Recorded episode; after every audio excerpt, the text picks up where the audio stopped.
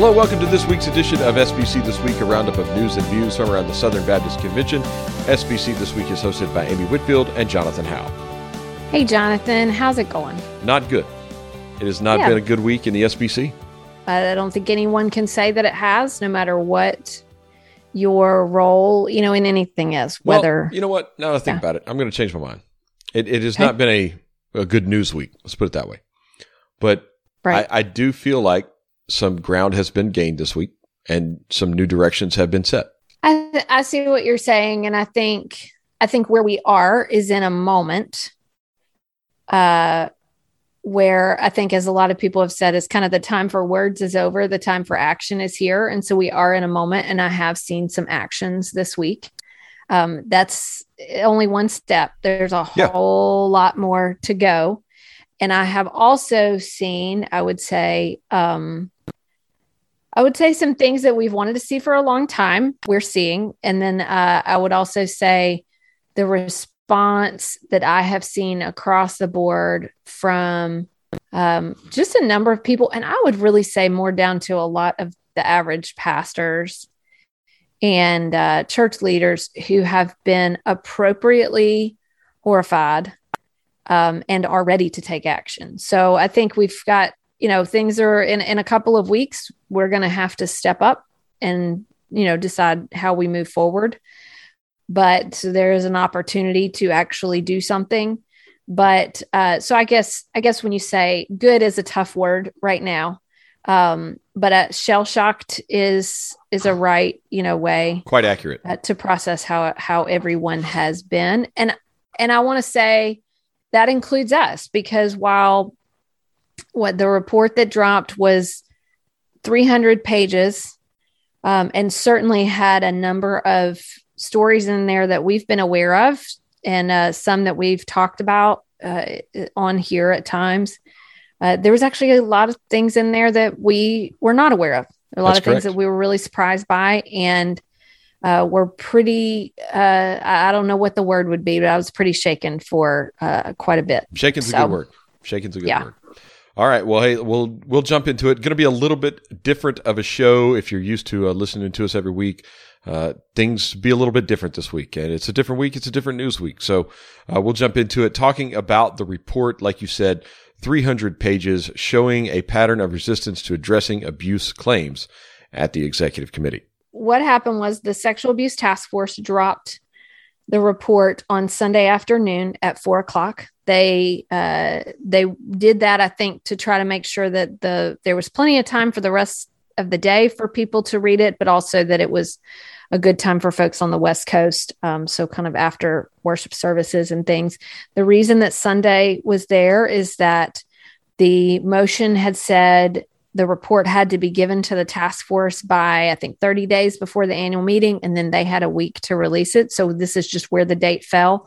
So they set it for Sunday afternoon, and they included a sort of a cover letter with it. They gave some of their intentions for the annual meeting, which we'll talk about that later in the show. And then they included the guidepost report, which was really in three parts. It was the report itself, which included the full investigation as well as the audit of the credentials committee. And then it also had some appendices that went with it. So documentation, things like that. And as a result, the executive committee met on Tuesday to kind of process through what came from the report. And one of the big things that they did on Tuesday was releasing a statement that said, as Southern Baptist Review Guidepost Report and Recommendations of the Sexual Abuse Task Force, the SBC Executive Committee would like to address statements it has previously made, included but not limited to the September 29th, 2006 statement by then SBC Executive Committee Vice President and General Counsel D. August Boto, in which he concludes that, quote, a continued discourse between us, that being the Executive Committee and survivor advocates, will not be positive or fruitful. The SBC Executive Committee rejects this sentiment in its entirety and seeks to publicly repent for its failure to rectify this position and wholeheartedly listen to survivors. Today, in the immediate aftermath of the report's release, the SBC Executive Committee seeks to make clear that it views engaging with survivors as a critical step toward healing our convention from the scourge of sexual abuse and working to avoid its continued impact on our loved ones, their families, and our network of churches, end quote. So that was the statement released on Tuesday, decrying the 2006 statement made by Augie Boto. Also in that meeting, they announced, Amy, the creation of a survivor care hotline. Yes. So we'll talk about the statement for just a second, and then we'll talk about the hotline. So the statement, I think, was really important. This really was referenced to a 2006 correspondence with survivor and advocate Krista Brown. And, you know, in that moment, in his role as vice president and general counsel, Augie was speaking on behalf of the organization and saying, you have an adversarial posture. We don't need to interact anymore. And this was a huge thing for the current executive committee leadership and staff and board, you know, whoever, to say, that's not who we're going to be. Now, again, as we've said, this is just the beginning. A statement like this doesn't say, okay, we took care of it, now let's move on. This is actually saying we're committing to having continued discourse because we believe that that's the way to go. So it was a pretty strong statement to make. And I hope that what we're going to see going forward is exactly positive and fruitful. And you also mentioned the hotline. I think the hotline becomes very important because when survivors come forward, there are a number of pathways that they can choose, but many people do call the executive committee.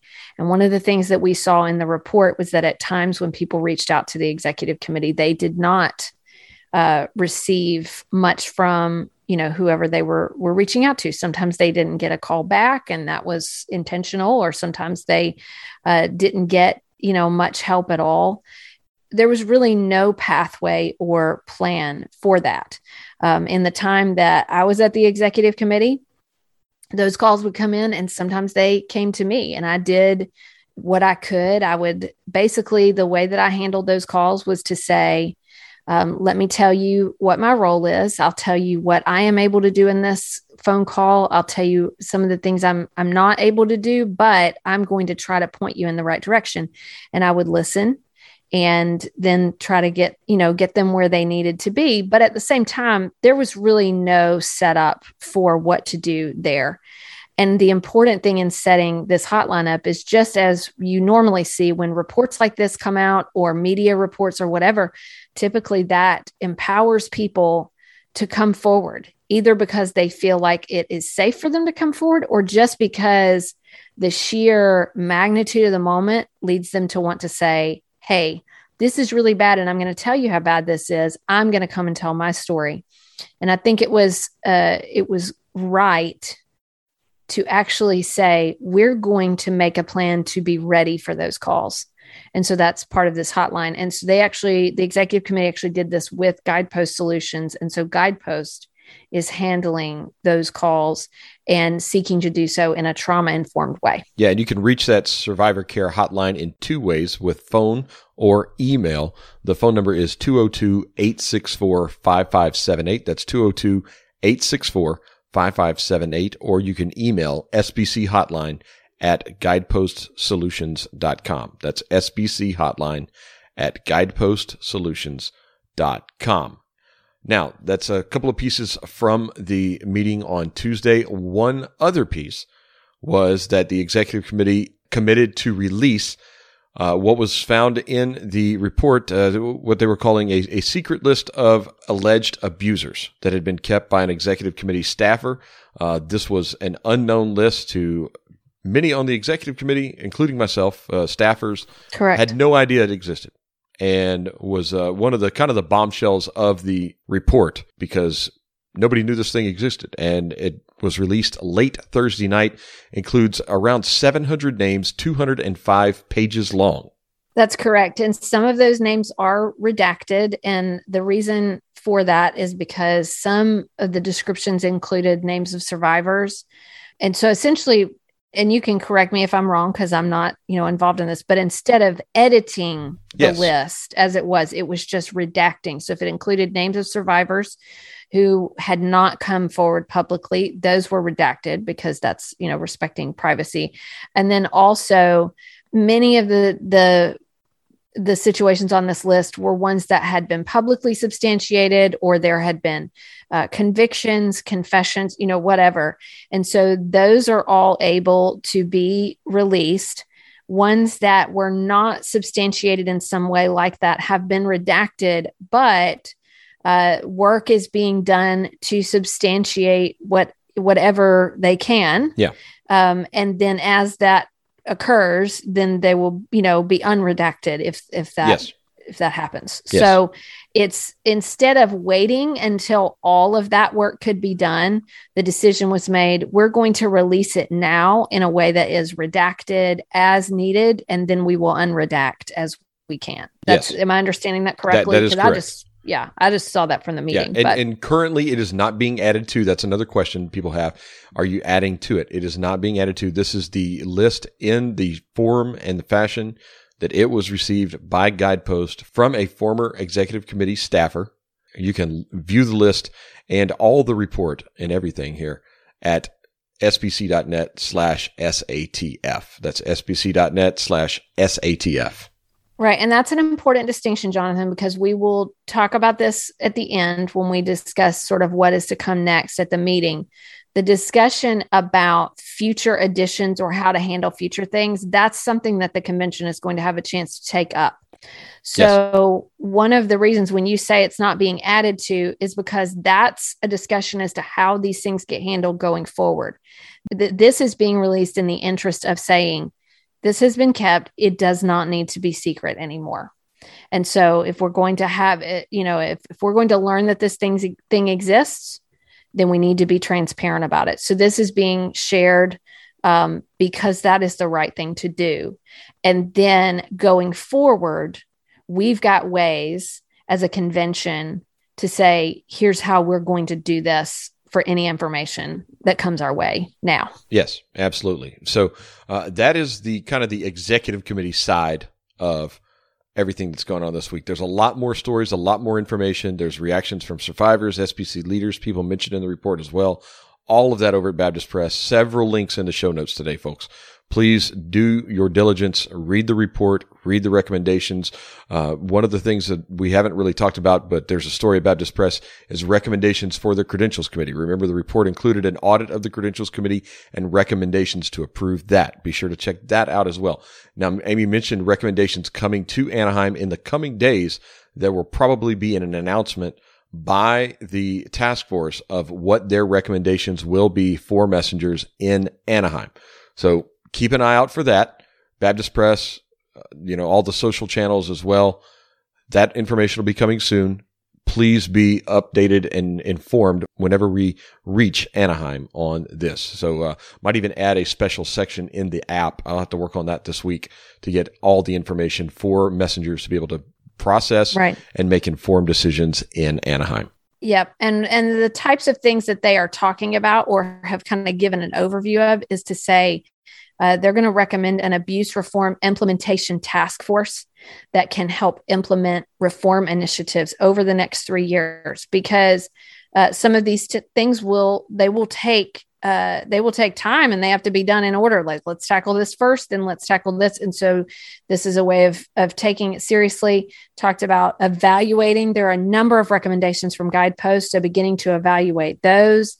And then also working on a process for a ministry check website. That's kind of what we're just talking about here, something that takes things like in this list and says, how do we alert the community to this? How do we alert other churches to this so that we can know of credibly accused offenders out there? And then also that task force can work with the Credentials Committee to help them with their processes. So these things are coming, and there will be an opportunity for the messengers, which I'm hoping that a lot of people listening, I'm hoping that includes you, to come and vote for this. So we mentioned that the database was one of the big news items, probably the biggest news item that came out of the report. It really surprised a lot of people, was a sexual abuse allegation against former NAM Vice President for Evangelism, Johnny Hunt. And I say former because NAM put out a statement just minutes after the report went public announcing his resignation from the North American Mission Board. That's right. And that statement indicated that he had actually resigned the week before, but that leaders at NAM did not know what was in the report. They just knew that he said, I'm giving my resignation, but they didn't actually get to know the details or read the report until it came out. So yeah, that was sort of I would say these two things, the list and this allegation against Johnny Hunt were the major things in this report that kind of shook everything. And then the report has so many other just pieces and components and stories and that add up to demonstrate some real cultural issues. But when we go specifically to this, there was an allegation of sexual assault that is dated July 25th, 2010. Now, some people may wonder, how does this fit in the scope of the report? That's because it was right after his term as SBC president, and part of the narrative there that in the allegations involved some relationship that built some patterns in that while he was SBC president, which is at a time when he was an executive committee member. And so some of the things in that relationship that came, it sort of culminated in this incident right after the SBC annual meeting. And so that is why it is in the report.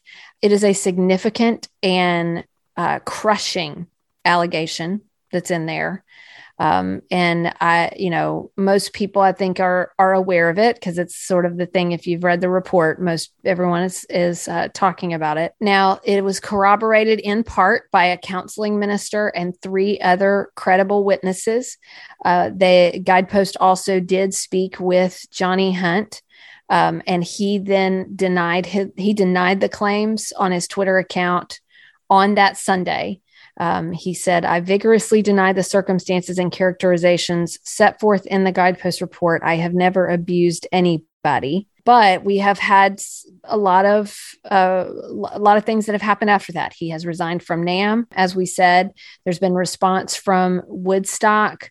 Jeremy Morton, senior pastor of First Baptist Woodstock, said that no one at Woodstock except Johnny Hunt and the counselor mentioned in the report knew about it prior to the report. And so the church is beginning to process that. Yeah, you mentioned that they didn't know about it at the church. In Dr. Ezel's statement from the North American Mission Board, they also confirmed that they were unaware of these allegations or this incident until it was brought forth in the report. And so also Southeastern gave a statement later in the week in which they took action to remove Johnny Hunt's name from buildings, programs, facilities, and other items.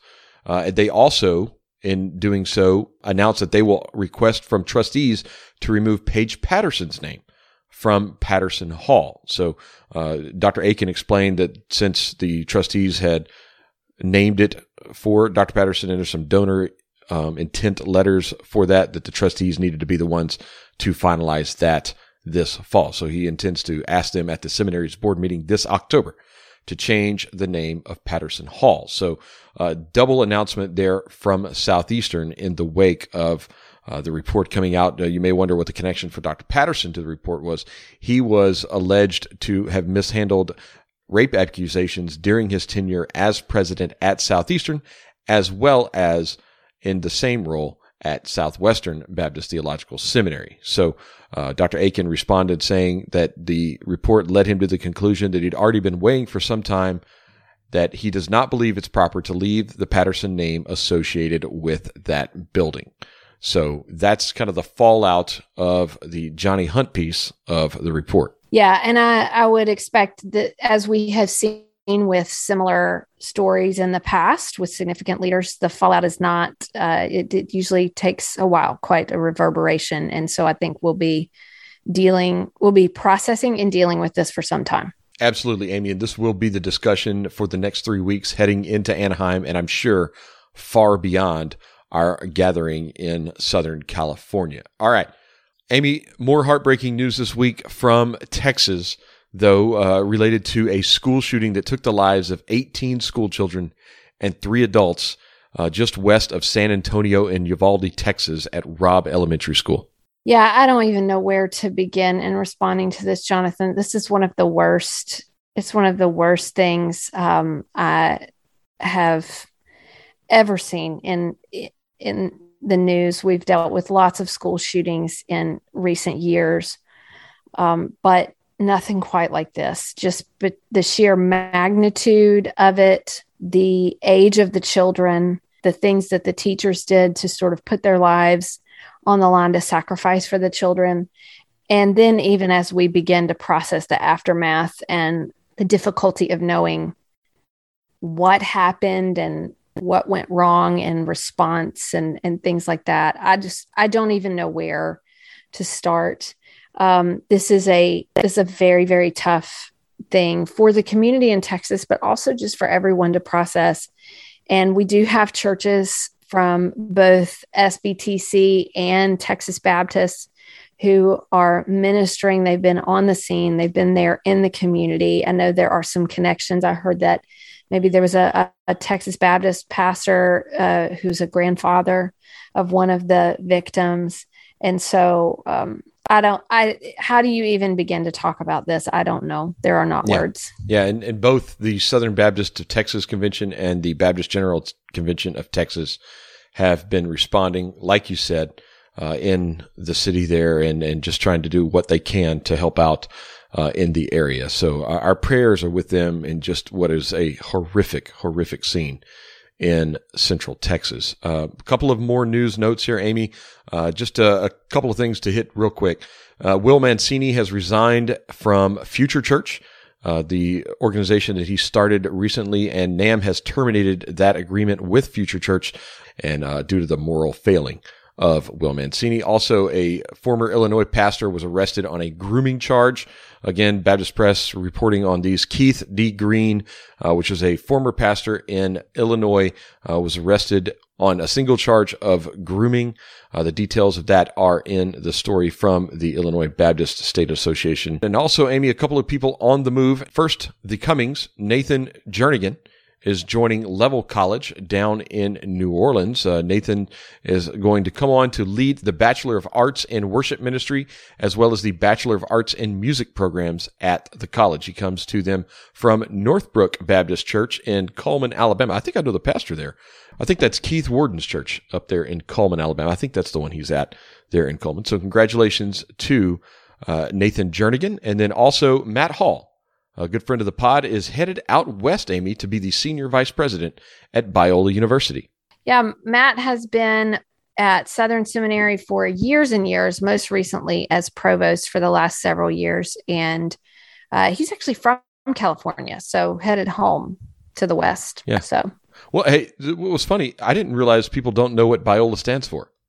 We were talking about this the other day at the office, and several people there did not know that Biola stands for the Bible Institute of Los Angeles. Well, several would include me. Oh, what? I didn't know that until you just said it. So, holy cow. All right. Well, there you go. Learn something new every day here on the pod. So, all right. Well, hey, Amy, that's going to do it for our news this week.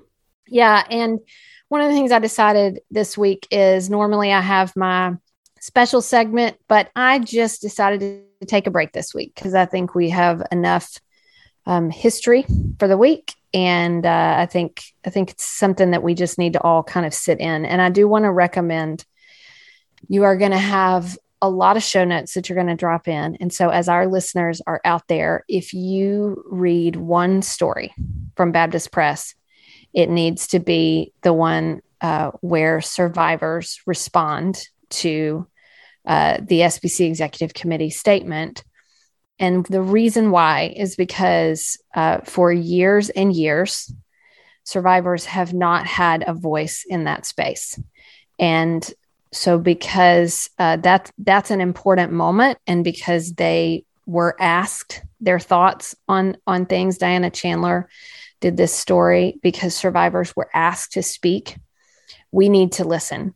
And so I just want to encourage those of you out there, if you can't look at every one of the stories, that's fine. If you look at one, go to that one, because that, if we're going to say that we believe further discourse is needed and fruitful, then we have to be willing to step in and engage.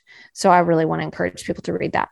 All right, Amy. So that's going to bring us to our resources of the week, your resource of the week. I think you're doing both of them. I'm just going to let you do both. How about you got two of them? Just take it. I do have two. So one is Krista Brown, who is a survivor that figures prominently in the report. She wrote a book called This Little Light, Beyond a Baptist Preacher, Predator, and His Gang. Much of her story is laid out in the report, but this is a book that she wrote. I read this book in August of 2018, and it made a significant difference in how I approach this issue as a Southern Baptist. And so I highly recommend anyone to read that book. I think I read it in late 2019, early 2020. Yeah. And you turned me on to it. So I read it, and it's one of those that it's a quick read. It's a real, I mean, she did a great job writing it, by the way, but it's so heavy that you know, you had to put it down, walk away, and come back to it at times because it's so heavy. The toll that was inflicted on her. Right. And I tried to do a lot when I came to the executive committee to recommend this book to a lot of people there, and to, you know, anytime I could, I shared this with people.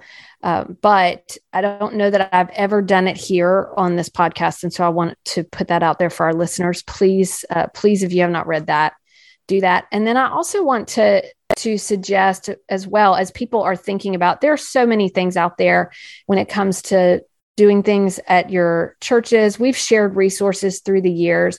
I may have even shared this one before, but I'm going to do it again. So certainly do things like Church That Cares Well, things like that. But Redeeming Power by Diane Langberg, Understanding Authority and Abuse in the Church, I think is an excellent resource for kind of getting big picture, what's going on. How do we end up having a culture where these types of things can thrive? Because I think we can set up policies and procedures. We can say, here are our systems, but if we don't begin to choose to have a different kind of culture, and those things go beyond just a checklist of what to do. If we don't start looking at how we do things, and how we consider people, then we're not going to get anywhere. And so I think that resource from Diane Langberg is huge and is a great one. There's a ton of others as well, but those were the two that I wanted to bring today. Those are both great resources, Amy. Thanks for recommending those. And I think that's going to do it for maybe one of the heaviest episodes we've had here on the podcast. A lot to reflect on, a lot to read, and a lot to prepare for. Yep. I think the last episode that we did that was as tough as this one, February of 2019. February of 2019. And so I think the work of Robb Downen and John Tedesco were significant in opening people's eyes. And so... Well, I think that set us on the path that we're on here. That report set us on a path that culminated this week, I think. And we'll continue us moving forward. So, all right. Well, Amy, thanks for being here this week. See you next week.